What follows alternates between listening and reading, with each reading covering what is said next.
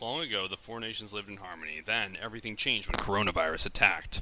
Only the Avatar Last Airbender after show could stop them, but when the world needed it most, it vanished. It aired 10 years ago. Finally, a new after show discovered this Avatar after show. It's an after show of perfect TV, and although our reviewing skills are great, it's going to take a lot more to end this virus than this show, but I believe this after show can save the world. I'm Maria Menounos, and you're tuned in to AfterBuzz TV, the ESPN of TV talk. Now, let the buzz begin. What's up, everybody? Welcome back to another episode of AfterBuzz TV's Avatar: The Last Airbender rewatch show. We're still stuck in quarantine, and Avatar's on Netflix, so we figured why not go back and rewatch the greatest show of all time.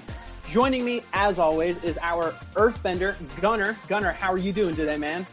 We're in my kingdom now, baby. I'm so excited. Yes, we are finally where your people will be thriving, and Elgin. Your people. I was just about to make a joke. He's got. He say it. is the Earth Kingdom people. I wasn't gonna say it. I wasn't gonna Calm say it. Calm down. He it. is the. He represents the Calm. Earth Kingdom. We're good. All right. Moving on. Moving we on. have our still first time watcher, Elgin, representing the Water Tribe. Elgin, how are you doing today, man? I still wish we were in the book of water, but it's it's cool to be in the Earth Town City, whatever you want to call it. I'm excited to talk about these two episodes.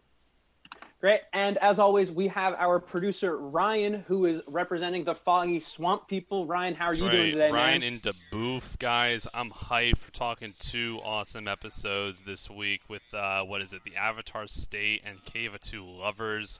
One of these is a personal favorite episode of mine, that being Cave of Two Lovers. So I can't wait to break into it, break into song, break into Taoism, and uh, sing about a secret tunnel. How about you, Eric? Yeah. Yeah, I feel like there are going to be quite a lot of song breaks in this episode. And of course, guys, I am joining as well, your host. I am Eric, representing the Fire Nation. So, Elgin, I've still got to wait a little bit for my book and my favorite tribe to finally show up. And like Ryan said, we are finally, guys, on Book Two Earth. We are talking about the first two episodes, The Avatar State and The Cave of Two Lovers. And that is it. Those are the only two episodes we'll be talking about. So please, Elgin has not seen this show before. Don't spoil anything in the comments or in the live chat for him, guys. These are two really good episodes. We're very excited to get into it. And as always, we are going to have our favorite bingo game. We did, we finally got bingo for the last two episodes last week of season one. Took us a while, but we finally got there. We'll see if we get it again for these two.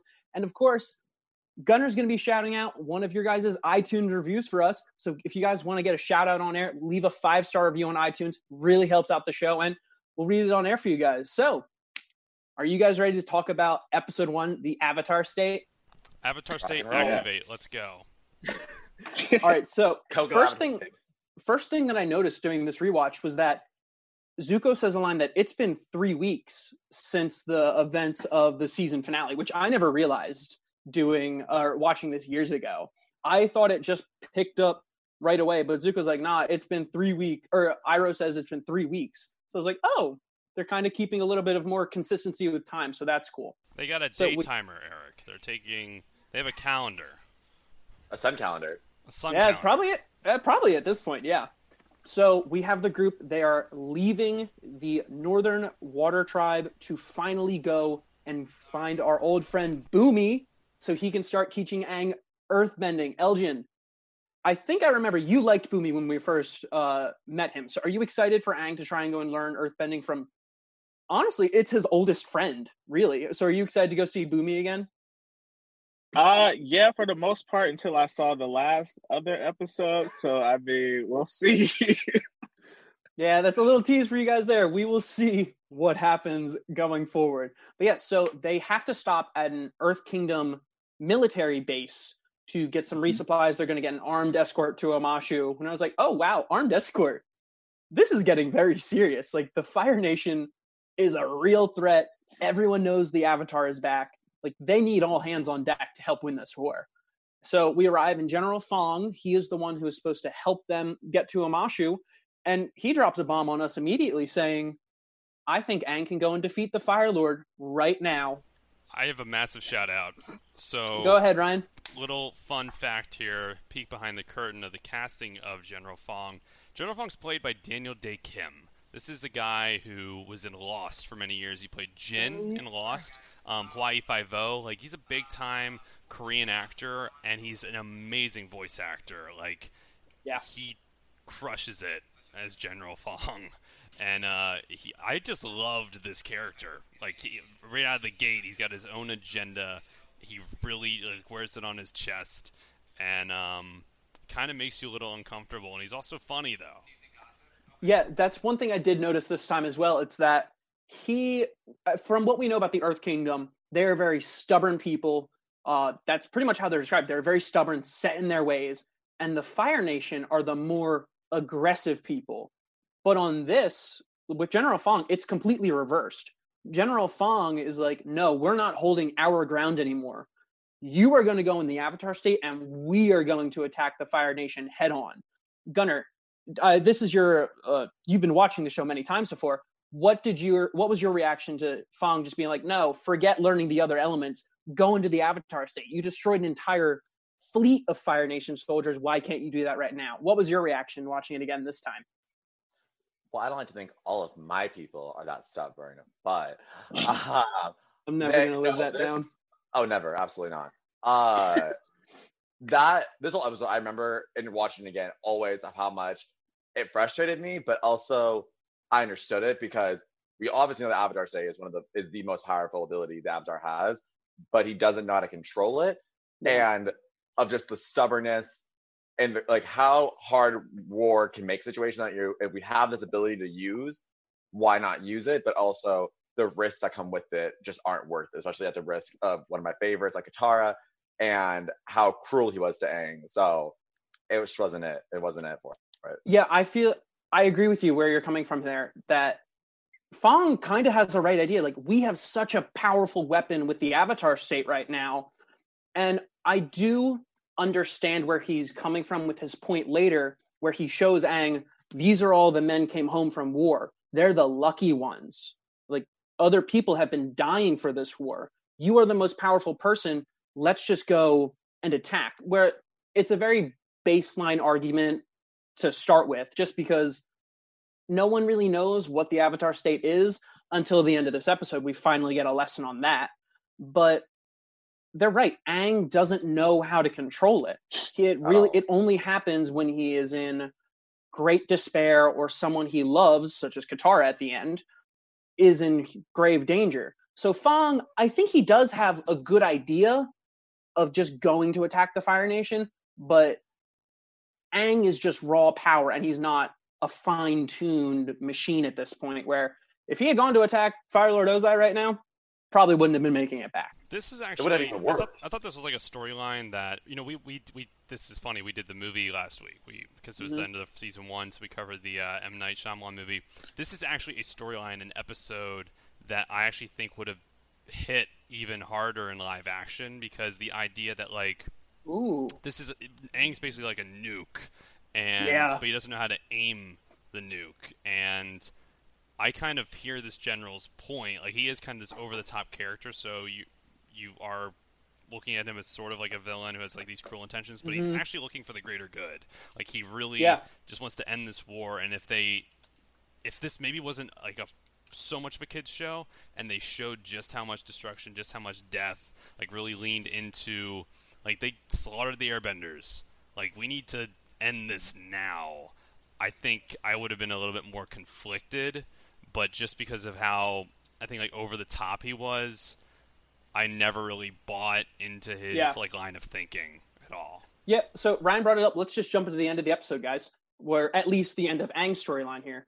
General Fong, Aang tells does not want to help him. And Aang tells Fong, hey, I can only go into the Avatar state when there's danger or someone I love is being hurt. So Fong and the Earthbenders just start attacking Aang, like going brutal. We get a good boomerang throw in there. I was very happy when we saw that. But General Fong takes it a step further and he starts attacking Katara. And Aang is still pleading. He's trying to go in the Avatar state. And what finally sends Aang over the edge is when Fong pretty much just sinks Katara into the ground. Elgin, what was your reaction when you saw how far Fong was willing to go for this, and then just seeing Aang lose it on Fong and these Earthbenders when he's finally in the Avatar state? Uh, it kind of just gave me like good guy with bad, good intentions, but the wrong way of going Mhm. about the situation. And I felt like after that, with the scene with the Avatar state, it kind of just zeroed in for me that these two, like uh, especially this episode, just like uh, it starting out as the season two premiere, really gave me a sense of what's at cost. Because I feel like in season one, you you kind of do know what's at cost. Like they kind of just throw it in there here here and there with um Ozai and stuff like that. But I felt Right. like these two episodes and specifically this one really zeroed in really quickly at what is at stake. Um, not only for Aang, but also for the external stuff like Ozai and his internal battle with, you know, what happens if he dies in Mhm. an avatar state. So it really zeroed in for me like what's at stake with everything and it makes me want to watch it even more. Yeah, that's a good point. And Elgin uh, talked about it right there as well. We finally learn what the Avatar state really is in this episode. The glowing of the eyes and the tattoos in the Airbenders um, instance is that it is all of the past knowledge and power of all of the previous avatars joining forces, which essentially means the avatar that is currently alive is the most powerful person in the world, even against like the most previous avatar, because Aang mm-hmm. has Roku's knowledge and Roku had Kyoshi and everyone before him. And the big important thing that we learn in this episode about the avatar state is that yes, the avatar is like pretty much all powerful in this state, but if they die in this state, the avatar cycle is over. Elgin, how did you react to hearing that information just dropped on you right there? I thought it was a cool concept. I mean, the most strongest person is the most vulnerable person at the same time. So it kind of really just zeroed into what's at stake, uh, like I said before, and just the cost of everything. And it also makes the avatar state so much more important in Mhm. those little moments that we do get it. So I'm already like feeling like they're gonna try to kill this guy in the avatar state since they just dropped that little gem in there. So I'm like kind of nervous to keep watching now. So we'll see. Yeah, so that kind of wraps up wraps up Aang's storyline in this. Really, like they don't really do too much. They well, not that they don't do too much, but he really learns about the Avatar state, which is the biggest takeaway for him in this episode. So I really want to. Are you guys ready to jump into uh, Zuko's storyline, which is my favorite storyline of the entire season? Really, Well, like I want to. Uh, there's one more thing. There's one. Yeah, more go ahead, Brian. Because like I think he go the Avatar State happens. He gets him there and blows everyone away.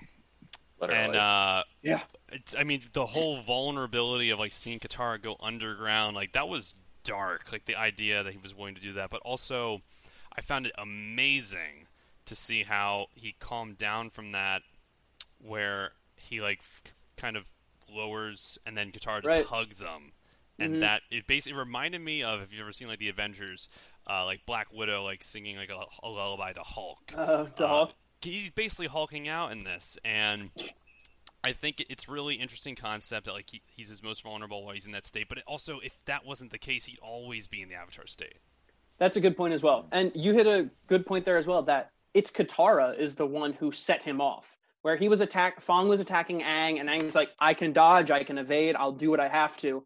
But as soon as Katara was in danger, that's when Aang was like, This is where I'm drawing the line. Here we go. But are you guys ready to talk about Zuko? Mm-hmm. So we find Oh, out yeah. that Zuko and Iroh, they're still kind of on the run. They've spent three weeks on that driftwood. And we learned that today for this episode was Zuko's three years of being banished. And we have Zuko saying, like, I just want my honor. I want my father not to think that I am just a reject and a disgrace. And Iroh has the great line, I'm sure he's not ashamed of you. He wouldn't have sent you away otherwise. And as funny as that line is, it kind of changes Iroh's character a little bit for me because season one, he's like, No, Zuko, you don't need this. You are fine by yourself. But suddenly he's kind of defending his brother here, which is just a little weird for me. But the big thing that happens in this episode is Azula and Zuko finally come face to face again. Azula tells him, uh, Zuko and Iroh, that father changed his mind. Family means so much to him right now. We want you to come back to the Fire Nation. And Zuko's an idiot and believes her. Iroh immediately is like, no, my brother would never change his mind. This is this. Like, this is a straight up lie. And what do you know? Azula was lying about it. And it's, to me, it looked like this betrayal again really hurt Zuko, especially when you realize that I caught this shot where Azula is about to shoot Zuko full of lightning and essentially kill him. Yeah. And he just has a look that this is my sister trying to kill me right now. And he would have died if it wasn't for Iroh redirecting the lightning and actually saving him. And this episodes like this really push like they really show you how much Zuko and Iroh care about each other. Because the night before, Zuko yells at Iroh saying, You are just a jealous old man. You are jealous of your brother who's better than you. And he's going to go home by himself. But Iroh puts his pride aside and says, Nope, I'm coming with you. And you could see how happy Zuko was when Iroh decides to come with him. Elgin, what do you think of their relationship just from this episode versus season one? And what did you think of Zuko being dumb enough to fall for Azula's betrayal?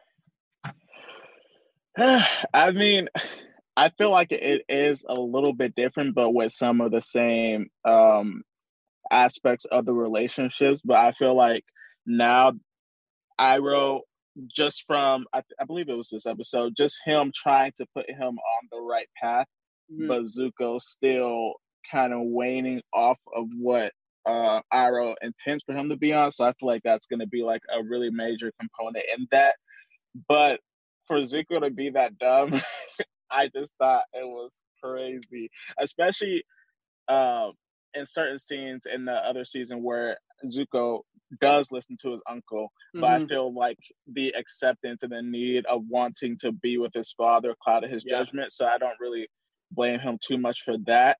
But it was funny when the guy accidentally said, "Take the prisoners to Yeah. to the uh, gates." That was hilarious This- to me. This episode really does a great job of just setting up how terrifying Azula can Azula can be.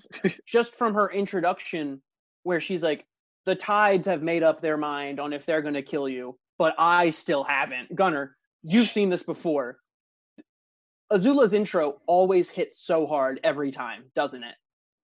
Azula's appearance on camera always hits so hard. You were Yeah. just constantly and constantly re-engaged and re-established of how much, for the moment, so much better of a villain she is than Zuko. Because Yeah. Zuko is kind of a punk. He's not super that bad, and also Azula is obviously the smarter one and the more experienced and trained one. I Mhm. do love in our live chats. We love having you guys talk with us. Ivan Soto making the comparison of Azula is the Joker to Zuko's Batman. Oh yeah, that's a very interesting point. That's a very interesting one there. One of my favorite things about this episode is when Zuko and Azula start fighting each other, you just see that Zuko immediately pulls out his fire daggers. He fights more with his rage, but Azula is just countering every attack. She's so much more advantage. precise than him Mm-hmm. and she doesn't try and make a blow until she's sure she can hit him with lightning. But of course, Iroh comes in to save him. But the best part of this episode is when they cut off their top knots and they go on the run at the end. Elgin, this is a very big moment for a lot of the fan base. Zuko's hair is a hotly debated topic among the fan base. So it's great. I, I love when they cut off the top knots. I think it is such a good because it's it's a symbol of them being like, no, we are. Yes, Zuko is still wanting to pursue the Avatar, but for him Mhm. right now, this is no. I'm more just trying to survive. So yeah. Do you guys have any last thoughts on this episode, Ryan? I know you like this one. Do you guys have any other thoughts before we jump into bingo? I think it's it's setting the table. It's like it's this was uh, it's the first Yeah. one, season two. They came with a bang with I think the Aang storyline, and we're kind of like Mhm. setting up. Uh, it's it's setting up, but it's effective setting up. Yeah, It's that's really a good point, building- Ryan. really building into a huge so much more world building. We've already seen so much of the Avatar universe, and now they're going Right. to go even deeper. It's really going to make a Mhm. bang, like a lightning bang. All right. So, hey guys, question for you two: Did we get bingo this episode? I'm saying yes. All right, Gunner saying yes. LG. I'm gonna go with a yes too. Hopefully, we start off this season with a bang. Well, guys, we got three bingos in this episode. Yes. Yeah, it's, it's a holy Guys, cow. I'm, We I'm got done. three bingos in this episode. It is insane. Everyone at home. I was just see it. marking. Yeah, I was marking things like, oh my goodness. So for our audio listeners, our bingo board across the top we have airbending, or excuse me, waterbending, Aang in disguise, Cabbage Man, Angry Zuko, earthbending. Line two we have Avatar Roku. Zuko talks about his honor. Sokka yells what he's about to do. Bison whistle used. Katara talk about her mother. Line three, Angry Katara. All four elements used. Free space, new character, lightning bending. Line four is Zuko being mocked. Iroh drinks or talks about tea. The Avatar state is used. Boomerang make yip yip is said. And finally, on our final row, we have firebending. A new animal appears. Gullible or just dumb Fire Nation soldiers. A flashback and airbending. And guys, we had so much this episode. Starting off the top, we have waterbending. Uh, Aang is using it in his dream. Katara tries to use it in the fight. We have Angry Zuko when he is fighting with Azula. And we have earthbending. And I really like the use of earthbending here, how they're able to just So blow cool. rocks up to make fireworks. like, that is so cool. Then we do have Avatar Roku shows up, and we get a few glimpses of some other past avatars. We have Zuko talking about his honor. Line three, we have an angry Katara because she gets very mad at Aang and Sokka when they agree to help General Fong. We have Mhm. all four elements being used. Plus, we have the addition of lightning bending being used as well in this episode. So we got kind of five elements being bended this episode. we have our free space, we had new characters, so we have Fong, we have the past avatars, and we have the twins that are talking with Katara, or excuse me, with Azula. We have Zuko being mocked, who, uh, let's face it, that was all Azula during their entire fight. She was just openly mocking him. Obviously, we have the Avatar state being used. We have Boomerang making an appearance. We have Yip Yip being said only once in this episode. We have Firebending during their final fight. We have a flashback, a very, very brief one, but it is a quick shot of Zuko remembering Iroh putting his hand on his shoulder once Zuko and Iroh reconnect coming down the mountain. And finally, we had airbending with Aang using his scooter. So, guys, this was a great bingo board to start off this season. Like, I really don't think it can get better than this. We got three bingos in one Yeah. go here again. Pretty We're getting a much. blackout. We're gonna get a blackout. Yeah. That's what we're gonna get. It. That was great. All right, so now, guys, once since we're done our bingo, Gunner is going to read out one of your guys' five star reviews for us on iTunes.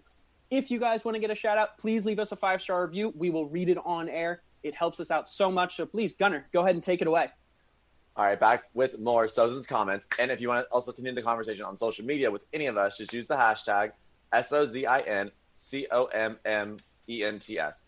But for our iTunes review five stars, I want to give a huge shout out to DMC649. Really enjoyed the mix of familiarity to the canon. Also allows to see the intense anticipation and hindsight of this great story from your respective perspectives. Like the little rhyme right there. Yes, guys, thank you so much for that shout out. Like we said, we will read them out for you if you give us a five star review. You get your guys' uh, review shouted on there. Pretty great.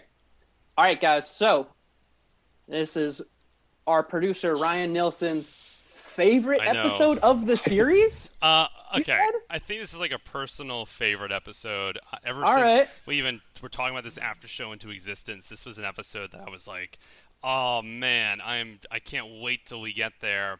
Uh, the Cave of Two Lovers, which yes, Ryan, I'm very excited to hear your thoughts. yeah, yeah, I'm I'm amped. I, this is, I think, I'm not gonna like talk about the whole thing quite yet, but this is probably an example of an episode that you would classify as filler.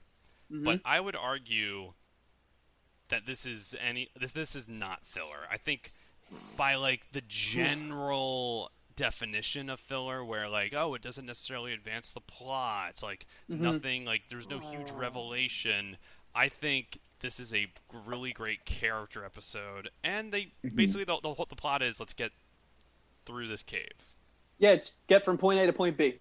point A to point B. Mad Yeah. Max. Ryan, you and I are going to argue and disagree on this episode quite a little bit then.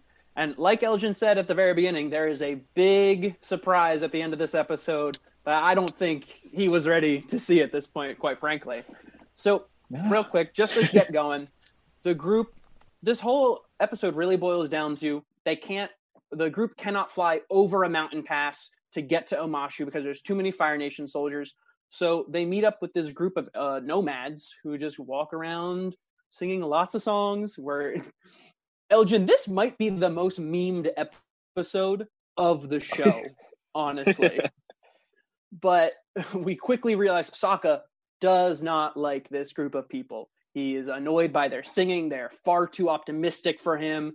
But they end up having to go into a very dark tunnel that will lead them to Omashu. And they get there's a cave in. Well, not really a cave in, but the Fire Nation kind of causes them to get trapped inside.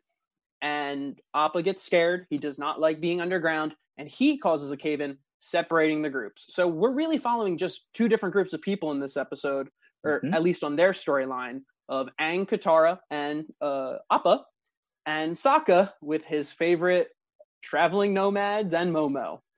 Elgin, did you like the addition of these nomads, or were you kind of annoyed by their characters? Uh, I think I was more so just ambivalent towards them because I feel like they weren't really necessarily there to do anything with character development. Really, I felt like they were just possibly there to go with Sokka and let Katara and have their moment. Ryan, you had a reaction. What are your thoughts right now? Guys, I mean, this is first of all, we're coming off of like a really dark end of season one, True. kind true. of a serious first mm-hmm. episode of season two. I think you have to liven it up a little. And I think these were the perfect characters. I love the Nomads so much. I think they're the best comic relief in the entire series of Avatar. I love I'll agree them. with you there. And, and what the thing is about them is not only are they kind of like this fun comic relief, but they are they are the angle of like let's not take everything too seriously. Like sometimes you need Yeah. to sit back and relax. They are like the extreme of that. But I think what what the significance of their run in with them, our crews, uh, is that they gotta realize like they gotta stay a little liven up. Yeah, it's serious. Like yeah, Mhm. I gotta master all these elements, but at the same time, like I gotta chill. I gotta be a little go with the flow, and I think that that they learn that from these guys. Yeah, I'll agree with you there, Ryan. Honestly, this episode for me, I disagree with Ryan a lot on this episode. It is very filler for me. Like, I think you can summer up summarize this episode in maybe ten sentences. Oh, Like, well. I really, I really don't think much happens on the Sokka side. Eric Jewell, Every time, You've yes, been Ryan. summing up every episode with ten sentences and all the recaps. So I don't know what you mean by that. Ah, Whoa. if you are going to break this episode down, I think the majority of anything important happens with Zuko and Aang and Katara. I think the Sokka side is purely just for the comedic relief, except we do see the Badger Moles with him. But every time we cut to Sokka with the Nomads, it's just they're making a joke about how serious Sokka takes everything. And Brian, you're right. That does, I guess, help him become more calm and relaxed Here's- later. Eric, the thing is, the thing that I think actually I would I would argue it's the other way around, sir. I think that Go Sokka- ahead, Ryan. Take this away. The Sokka actually learns the most this episode because he yeah it's funny and he's Um, frustrated, mm. but he Sokka's way too calculated. He always needs a plan. It always needs to be this precise. Like this needs to happen now at this time. Boom, boom, boom, boom, boom. And when he's put in the situation where it's beyond his control, Yeah. he can't bend. They have to go through this tunnel. They can't fly over. Like, and he's at the. He, he has to follow. He has to trust these people he's not familiar with. He has to go with the flow. And him being put out of his comfort zone. That's actually what I thought made this episode so fascinating. Every time, uh, every time he tried to do a map, he tried to figure it out. He tried. He really tried to like be the controlling Sokka that we're so used to. It just set them back. It wasn't until they went with the flow, they turned out the light, if you will, and just kind of But, uh, trusted. I I argue with that. That is the I argue with I argue with the fact that Sokka and his group turn out the light? Because they don't. They have the Badger Moles. The Badger No, no, no, Moles no, are the ones that Wait, say, wait, wait. "What's Okay. up, Gunner? What's your So point?" I will. I have to jut, jut in because I do give. I agree with both of you in the instance that I think the episode is very filler because it's such a. To me, I'll disagree. So, but I do agree.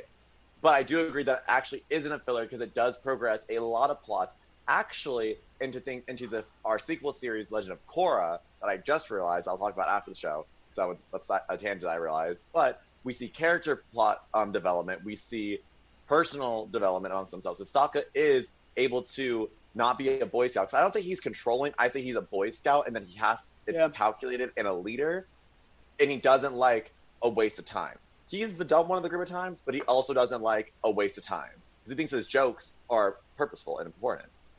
I guess I'm just really in the minority of this episode. Then I don't really care for it. I think the Zuko storyline I think is the most interesting of this episode. Really, yeah. Elgin, what are your thoughts on? You said you don't think it's a filler. You were agreeing with Ryan. Yeah. So where are you coming from Um, in this argument then?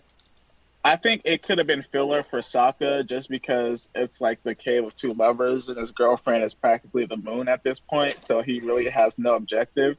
But I feel like for the most part, like in traditional anime fillers or or any type of filler, there isn't really any aspect of character building at all. It's just like a Mhm. seamless episode that is just not advancing any kind of plot at all, like character wise or story, it like in general at all. So I feel like with this one, we may have not gotten the plot of the story advanced, but I feel like there was a lot of moments for character development, especially with Zuko finding uh, another perspective of the Fire Nation that maybe um, they aren't the good guys, and, and we have done a lot of bad things.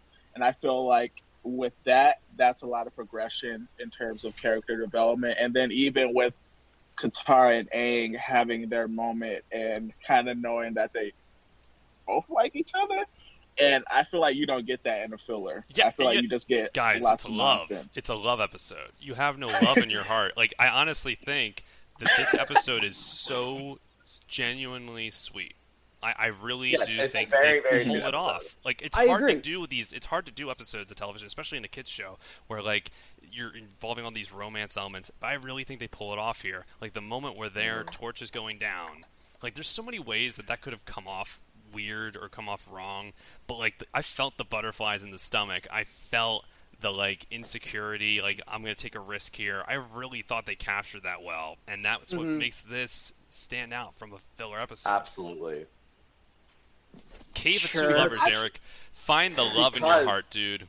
Because you don't even know if they actually kiss. You really don't know what happened because the lights came back on because they Oh boy, They, totally kissed. made out. They one hundred percent kissed Okay, Okay. I'm, Totally I'm just. I'm just glad you guys are all. I'm like, yeah, If you- y'all locked And you know just what? from the I'm- I'm- blushing the two of them had at the end of the episode where Aang's like we followed like we've trusted in love i was like yeah you fully kissed right there bro you're so happy Moles. right now And I'm telling you this, call. I, I'm gonna make a supercut edit where right after they make out, Fireflies, the song Fireflies starts playing no. because that's everything that lights You know up. what? I'm signing out. I'm signing out. I gotta want to make I gotta- myself believe that planet Earth slowly.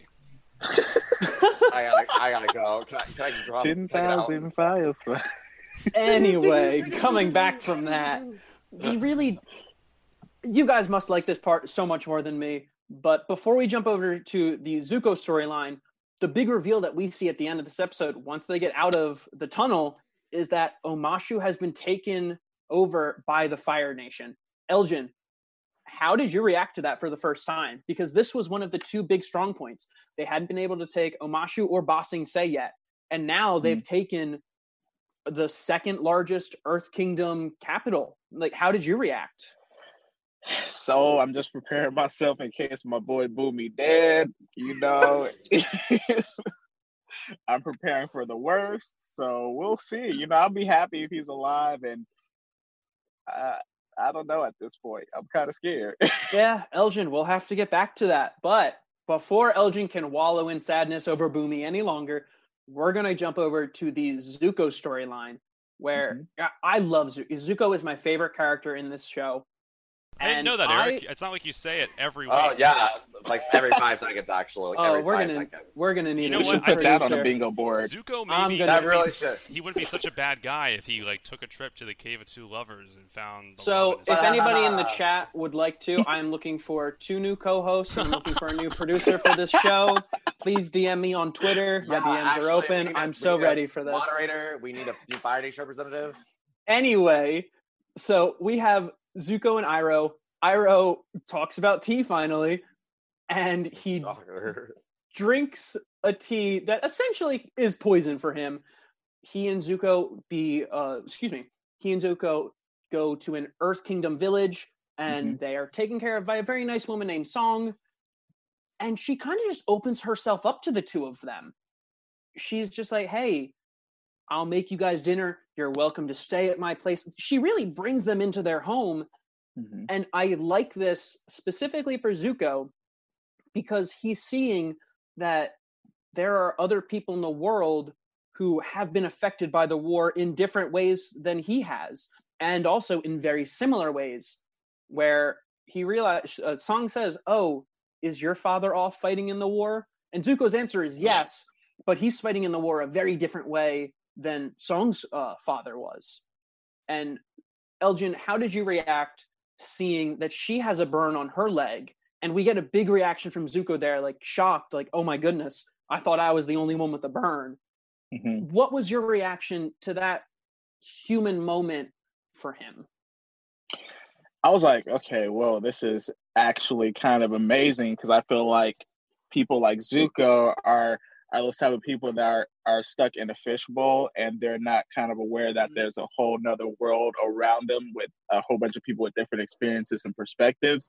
So the fact that he was able to see the other side and see these other perspectives from people of what his own people have done was Mhm. great. I love that. Yeah, I like this moment for him because, like I said, he's seeing a different side. People, people are nice. Not everybody is going to betray and abuse you like a lot of people in his past has.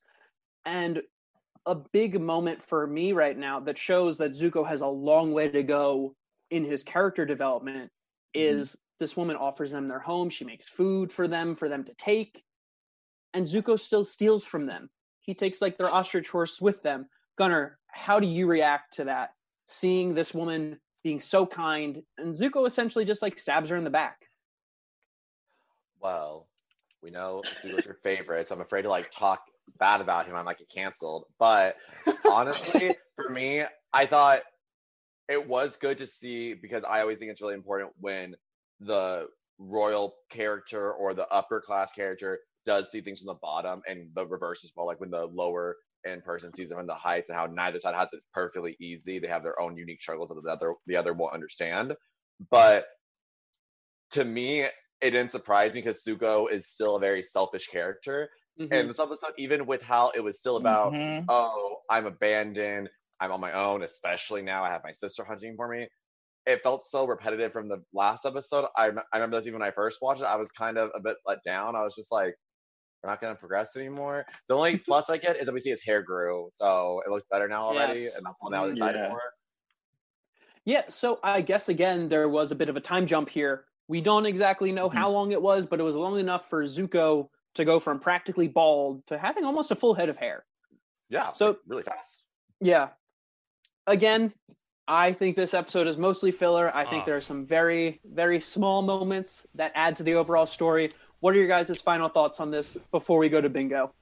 Ryan, Oh my you God. you Okay, have a so reaction. First off, I think this. I think it's it's episodes like these that really, really build for future payoffs. But I think there, Mhm. I think there are payoffs in this episode. Like I said, I think I dare you to find me a better animated, a better show from an animated series that has that pulls off a romance scene like they do in this one. Mhm. I also dare you to find a funnier episode of Avatar than this one. And I'll give you that I one. triple dog dare Eric Jewell. Ooh. No, no, no, no, no. Whoa. um, I, I, I just think that they, I, I think it's a cool cliffhanger Mhm. uh, with Om, with Omashu. The one thing, like, as big a fan as I am of this episode, like, you tried flying over and the Fire Nation was fire was flinging, you know, b- fired rocks at you. Like you couldn't have assumed that they were already on the other side. Like that Yeah, was the one thing I was like, huh? That's very true. That's very true. Yeah. But I think that there's a lot of interesting stuff that happens in this cave, um, and I, I think it is a really like this is prime Avatar for me. Like I, there's not other series that can pull things off like Yeah. this, and and you know it's also mm-hmm. this is a very different episode. Like there's no Avatar state. There's very little Yeah. bending. Like everyone's kind of mm-hmm. disarmed. There's not much that he can do. Like you're just following. You're just following your Yeah. own intuition, and I think it's Yeah. going with the flow. And I'll agree with you, Ryan, that I think this episode really does set up a lot of things for payoff later on down in the series. But I personally just wish they could have spread that out a little bit more because I just don't really feel as fulfilled in this episode. Because, like you said, there's a lot of setup. I wish more things that were hinted at and set up in this episode could have been fulfilled in this episode. So I just think there's just a lot of things dangling that I think could have been cleaned up a bit. Gunner, what are your final thoughts on it? Uh, I definitely know what you mean, but I think that's part of the beauty of Avatar is that they both fulfill things in their episodic like style while also developing an arc and placing little pieces that almost every episode you can go back and say from the premiere to the finale, holy crap, every single episode built the puzzle pieces into it. Mhm. Right. And but I love the reference of how there was a no bending. This was a almost like anti abilities type episode. And I mentioned mentioned this last episode, but the first episode was the very first time we see Aang earthbend, even though it is in the Avatar state, because he does move the boulders and everything. you are so correct. He, really, he has that Yes. disadvantage. You are correct. Yeah. Elgin, what are your final thoughts on this one? I mean, I love both of these episodes, especially the first one. Like I said earlier, with just the costs of everything and what's at stake is was especially shown in the in the first episode. And I know I said last season I had a beef with Zuko, but then the season finale at the end with him kind of made me feel sorry for him. But then after the second episode, he's on my own site list again. So I'm beefing with him. So he's gonna have to put My in some work to get win. off that list. Yeah. Oh, Elgin, I So, really hope of you, course. I really hope supposed you come around and love him like I do. Also, a face palm is my favorite bit. throughout Oh the my god, entire we do not talk about that. Why is your That forehead is, red? that is one of the funniest moments of this season, where at the end Sokka has just red spots on his forehead, and Chong comes up and goes, "Nobody freak out about what I'm going to tell you. I think he's the Avatar." Ryan, you're right. This is arguably the funniest episode of this That's very series. true. So Yeah. That's a good one. All right, well, guys, my final question for you guys: Did we get bingo? Absolutely not. No. Yeah, No. no, not at all. Even close. Got Are we this- even close? Absolutely not. We got one, two, three, four, five, Maybe six, the fewest. seven, eight. I think it might I be. kind of, I kind of wonder. I thought so. we, and one of them was our free space. So in this episode, we had our training in the water before they go in the cave. We have earthbending because we see the badger moles and how they were the first earthbenders. We get nothing on line two. We have angry Katara right after my favorite line in the whole series of Aang saying, What? I said I'd rather kiss you than dying. That's a compliment. And Katara's Wow. just It's so to hear angry. it's your favorite line of the whole series. Moving on, Ryan. It's really we have our free episode. space. And we have our free space. Some new characters. We got all of the nomads who just call, start uh, walking around, and we have Song, who's the woman who takes Iroh and Zuko into her home. We have Zuko drinking tea to very ill effect, where he is poisoned. We get new animals. We get the wolf bats and the badger moles. So We get a flashback, which was what flashback did we get, or did I just mark that wrong? On Oh, we this got one episode? of the Cave of Two Lovers, right? Oh, you're right. We have the background for the Cave of Two Lovers, and then we have airbending, which very small in this episode. I think the only time we see it is Aang pushing everybody out from under the falling rocks. So, like Ryan said, this was a very low bending episode. It was a very character episode, and this is the smallest amount of bingo we have gotten. Oh gotten. my god, Eric, you just made me realize something I actually never even thought. Like, I know I was joking about that being your favorite line, but that even makes that scene more interesting because it's a genuine like. Even if okay, they, they definitely kissed, but he said Oh, that at the beginning of the episode, so it's like, what's going through everyone's head? Is it just like Yeah. die? It teed it See, look at that. I'm making Ryan come around to my side. I, you make me like it more. I was Oh, like, you, you, you just helped to make his point stronger. Great. Well, thank you everybody so much for tuning in to this very heated episode of our rewatch series. Join us next week where we'll be talking about episodes three and four of book two. Ryan, where can people find you online to keep the conversation going? Uh, Seeker, you can find me at Ryan Nilsen on Twitter, at Ryan Nilsen N I L S E N underscore on Instagram. Elgin Ball, where can people find you? You guys can find me on Instagram at Elgin underscore ball and on Twitter as well. What about you, Gunner?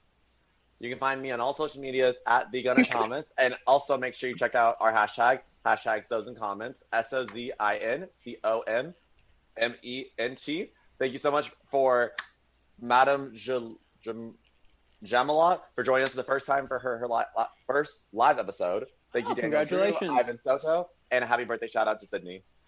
Yes, and you guys can find me online on Twitter and Instagram at EricJoel11. Send me applications. We're looking for a new producer and some new co-hosts right a- now. and a new moderator, a new Fire Nation representative, actually. Yes. Thank you guys so much for tuning in for these episodes. Like I said, we will be back next week to talk about our next episodes, episodes three and four. Thank you guys so much for tuning in to AfterBuzz TV, the ESPN of TV talk, and we will see you guys next week. Have a good one, guys. Yeah. Our founder, Keven Undergaro, and me, Maria Menounos, would like to thank you for tuning in to AfterBuzz TV. Remember, we're not just the first, we're the biggest in the world, and we're the only destination for all your favorite TV shows. Whatever you crave, we've got it. So go to AfterBuzzTV.com and check out our lineup. Buzz you later. The views expressed herein are those of the hosts only and do not necessarily reflect the views of AfterBuzz TV or its owners or principals.